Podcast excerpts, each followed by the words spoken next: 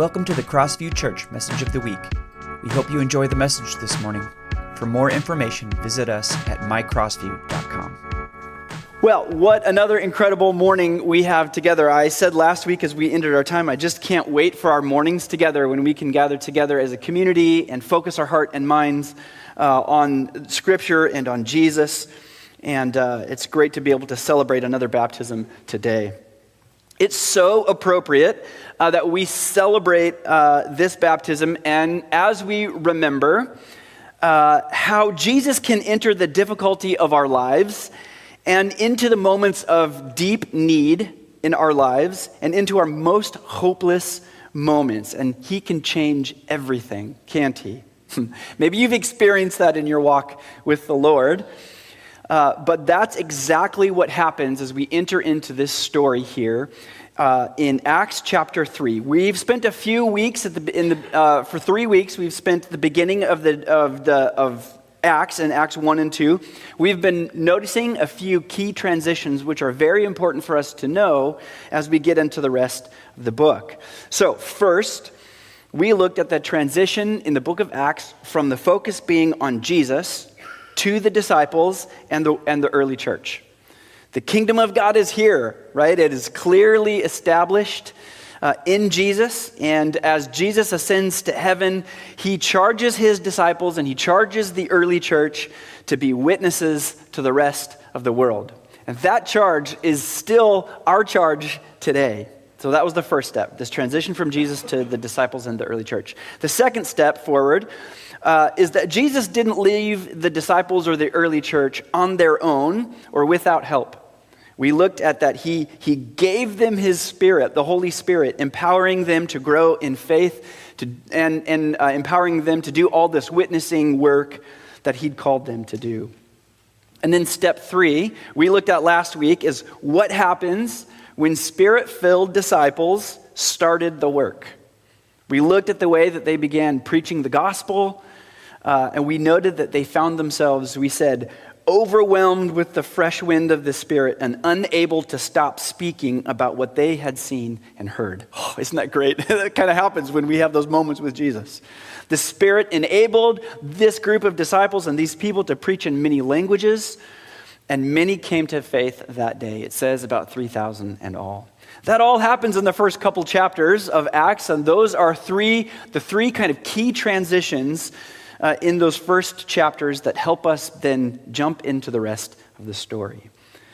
And we'll see these themes, we'll see these transition ideas all throughout the rest of the book of Acts. And so as we move into chapter 3, we begin to see what happens when these spirit filled believers encounter some different people.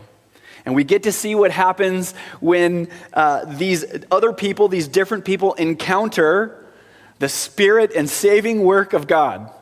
Spoiler, it's pretty amazing. so, at the beginning of chapter 3, uh, we have a, a, significant scene change here. The story moves from the upper room out to a different place. It moves to the temple. And in fact, it moves to just outside of the temple. Uh, and the, this first story that happens in, the, in chapter 3 is at the hour of the typical prayer and uh, worship service for the day. It's church time and lots of people are coming to the temple to pray. So we're going to look at Acts chapter 3, verses 1 through 10. Uh, in fact, the whole chapter is significant and uh, all around this, this, um, this story here, but we're going to look at the first 10 chapters and I'll read it for us. Peter and John went to the temple one afternoon to take part in the three o'clock prayer service. As they approached the temple, a man lame from birth was being carried in. Each day he was put beside the temple gate, the one called the Beautiful Gate so that he could beg from the people going into the temple. When he saw Peter and John about to enter, he asked them for some money. Peter and John looked at him intently and said, and Peter said, Look at us. The lame man looked at them eagerly, expecting some money. But Peter said, I don't have any silver, silver or gold for you, but I'll give you what I have. In the name of Jesus Christ the Nazarene, get up and walk. Then Peter took the lame man by the right hand and helped him up. And as he did, the man's feet and ankles were instantly healed and strengthened. He jumped up, stood on his feet, and began to walk. Then Walking, leaping, and praising God, he went into the temple with them. And all the people saw him walking and heard him praising God, and they realized he was the lame beggar that they had seen so often at the beautiful gate, and they were absolutely astounded. what a great story. What a great first thing to happen after all of this upper room experience. One of the first things that we should notice about this scene change is that the first story after the upper room experience and the filling of the Holy Spirit um, is, is this first story where we get to see the church going out. And as they go out, they begin to encounter a world in deep need with desperate people longing for hope. Does that sound familiar? That's pretty much our context as well, isn't it? So, if you'll remember, one of the hallmarks of Jesus' ministry in the Gospels is that he sat with people who were considered outcasts. He sat with the marginalized, the sick, the dying, those in society's lower classes. He sat with prostitutes and tax collectors and thieves. He spent time ministering to them, healing, helping, and giving hope to those others thought were of no value. And that's the first type of person that we see here in Acts chapter 3. One commentator wrote this Luke goes to great pains to show that the church is gathering, or gathering to break bread together, to teach, and to be uh, prayerfully joyful, was in no way a detour, a, de, a detour around the misery of the world. For no sooner, sooner than had Peter and John gone up to the temple to pray, good devout Jews that they were, that they are confronted by a man who'd been lame since birth. The path of Jesus is a path that goes straight through, not around human misery. Praise the Lord. I absolutely love that one of the first things after the upper room experience that we get to see is how the love of God confronts the suffering uh, of people around him and it values people. This is truly a continuation of Jesus' work done now through his church. The question is Is this type of work still true of us, of you and me, of Crossview, of Christ's church? See, the crippled man here does, uh, does what totally dependent and helpless people do often in that time, and we still see it at times in our world as well. He's asking for some help. Specifically, he's asking for a handout here. And especially in the ancient world, because of his disability, he has no other hope than to live by the generosity of those around him. The text notes that uh, his begging is not unusual, but that some friends come daily and they put him here by the gate. Uh, and this has been happening for quite a long time. In fact, we actually know about how old he is because it's mentioned a little bit later in the book of Acts, in Acts chapter 4, verse 21 and 22. Uh, this is the end of another story that was happening, and it says, For everyone was praising God for this miraculous sign, the healing of the man who had been lame for more than 40 years. It's quite a long time to have to suffer in the ancient world this way. So, uh, his presence at this place and the question that he asks uh, Peter and John is totally normal question that he probably asked hundreds of different people hundreds of different times over the years. Certainly, the people who went into the temple uh, uh, that, uh, by that gate day after day, week after week, they wouldn't have been surprised to see him uh, sitting there. His friends brought him every day, and he would beg uh, what he could. So his request to Peter and to John was that is the, que- the question that he asked everyone every day Have pity on me, please. Can I have some money? And I love the way the Lord works because that day, he asked the right people who just happened to be walking by. And uh, it was really kind of fun as I was reading throughout this week. So many different commentators used this phrase that that guy got way more than he bargained for that day.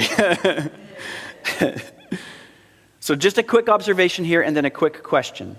The, quick, the observation is this as we think about Peter and John encountering this man, we kind of understand a little bit more of the context of this man's life, his desperation. The observation is this that sometimes the Lord is going to use you to touch the life of another person.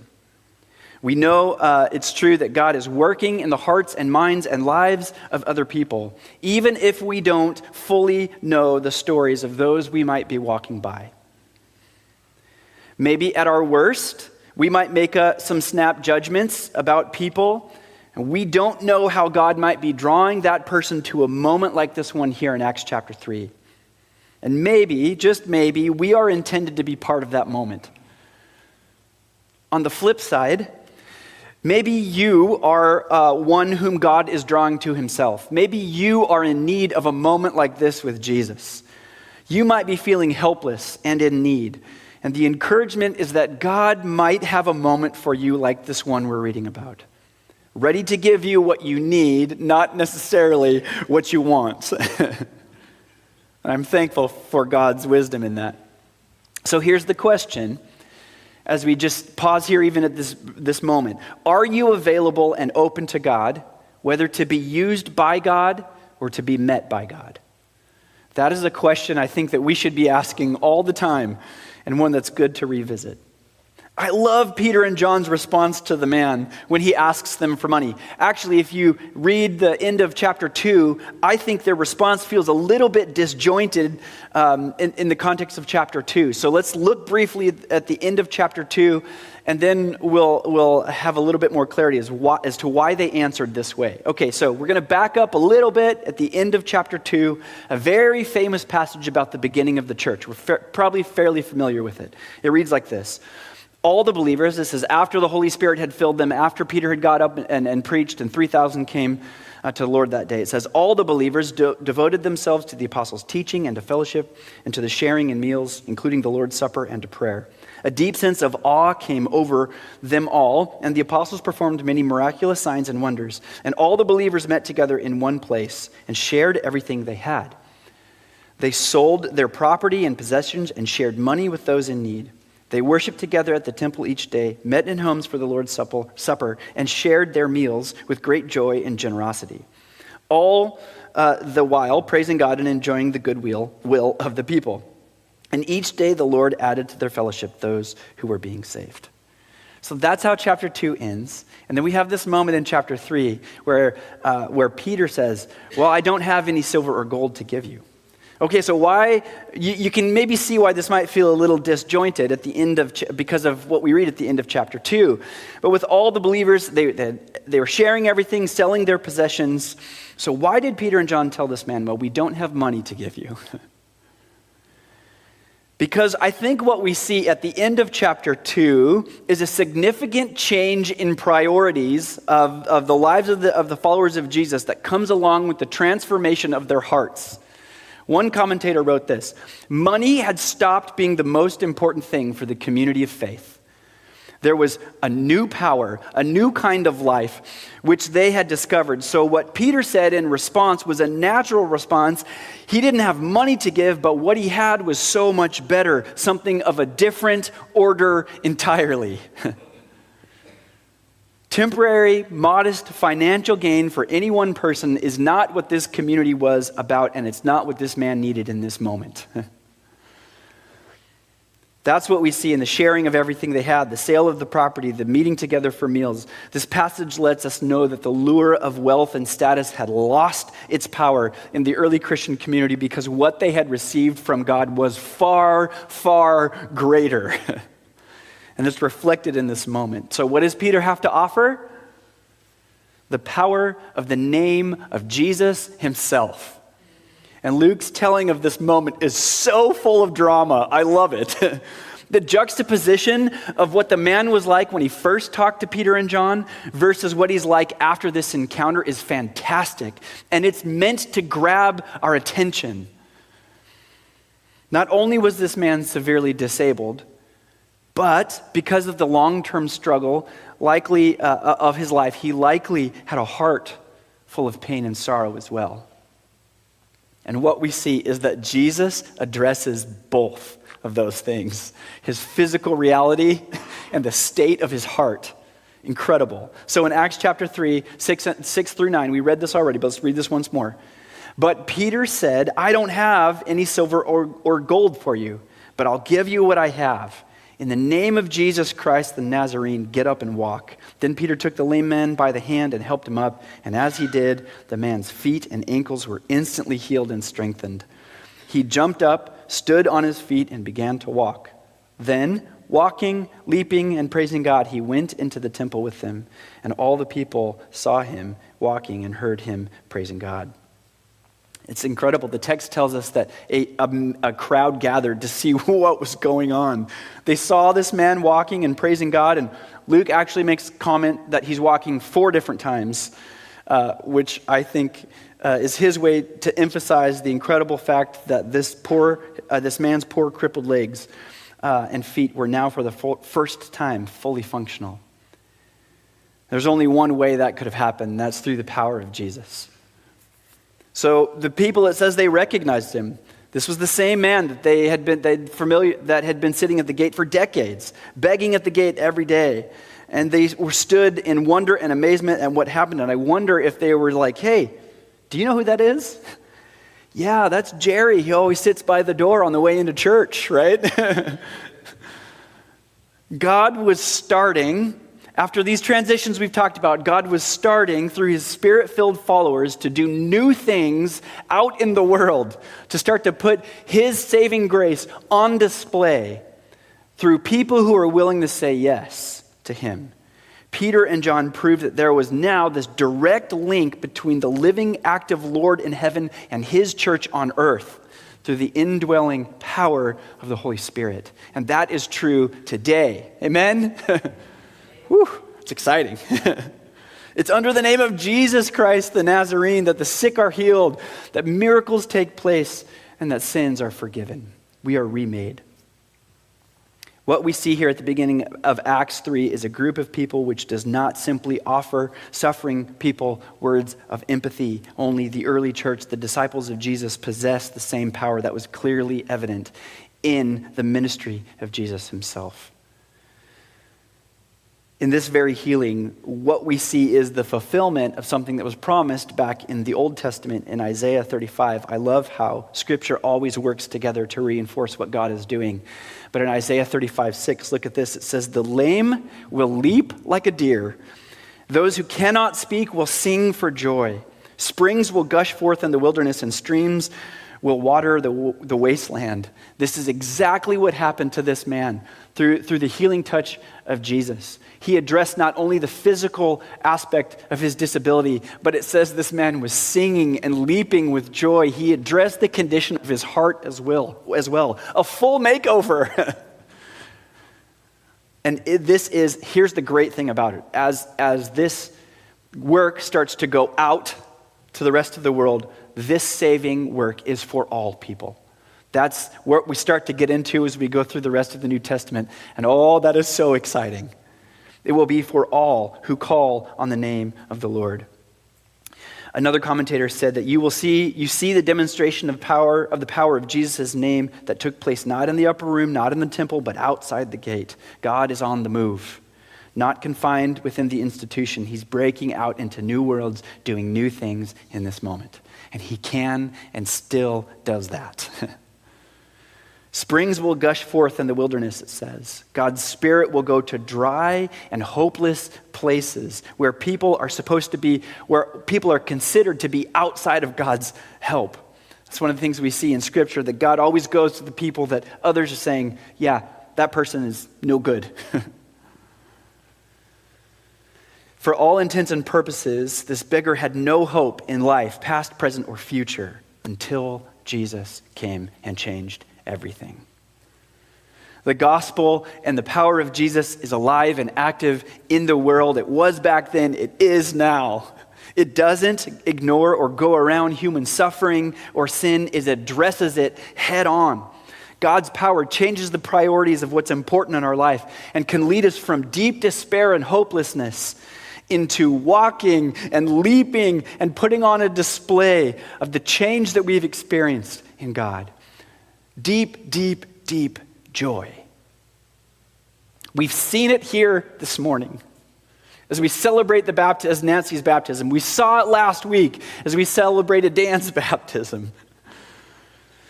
One of my favorite authors, Brennan Manning, writes this Jesus does not come for the super spiritual, but for, and I love how he writes this, but for the wobbly and weak kneed who know that they don't have it all together and who are not too proud to accept a handout of amazing grace. so, is that you this morning? Would you describe yourself as having it all together? Or would you describe yourself as wobbly and weak kneed, who don't have it all together? Can I just ask, as we look at this story, as we see what God is doing in our lives, in the lives of the disciples, in the lives of the world as He starts to move out, can we be desperate for the work of Jesus in our lives, in this church, in our world, in our neighborhoods, our towns, our schools? Can we be desperate for the work of Jesus? And can we be available and willing to step into the difficulty of life with someone else and say, hey, here's what I've got. Jesus. That's all I can offer.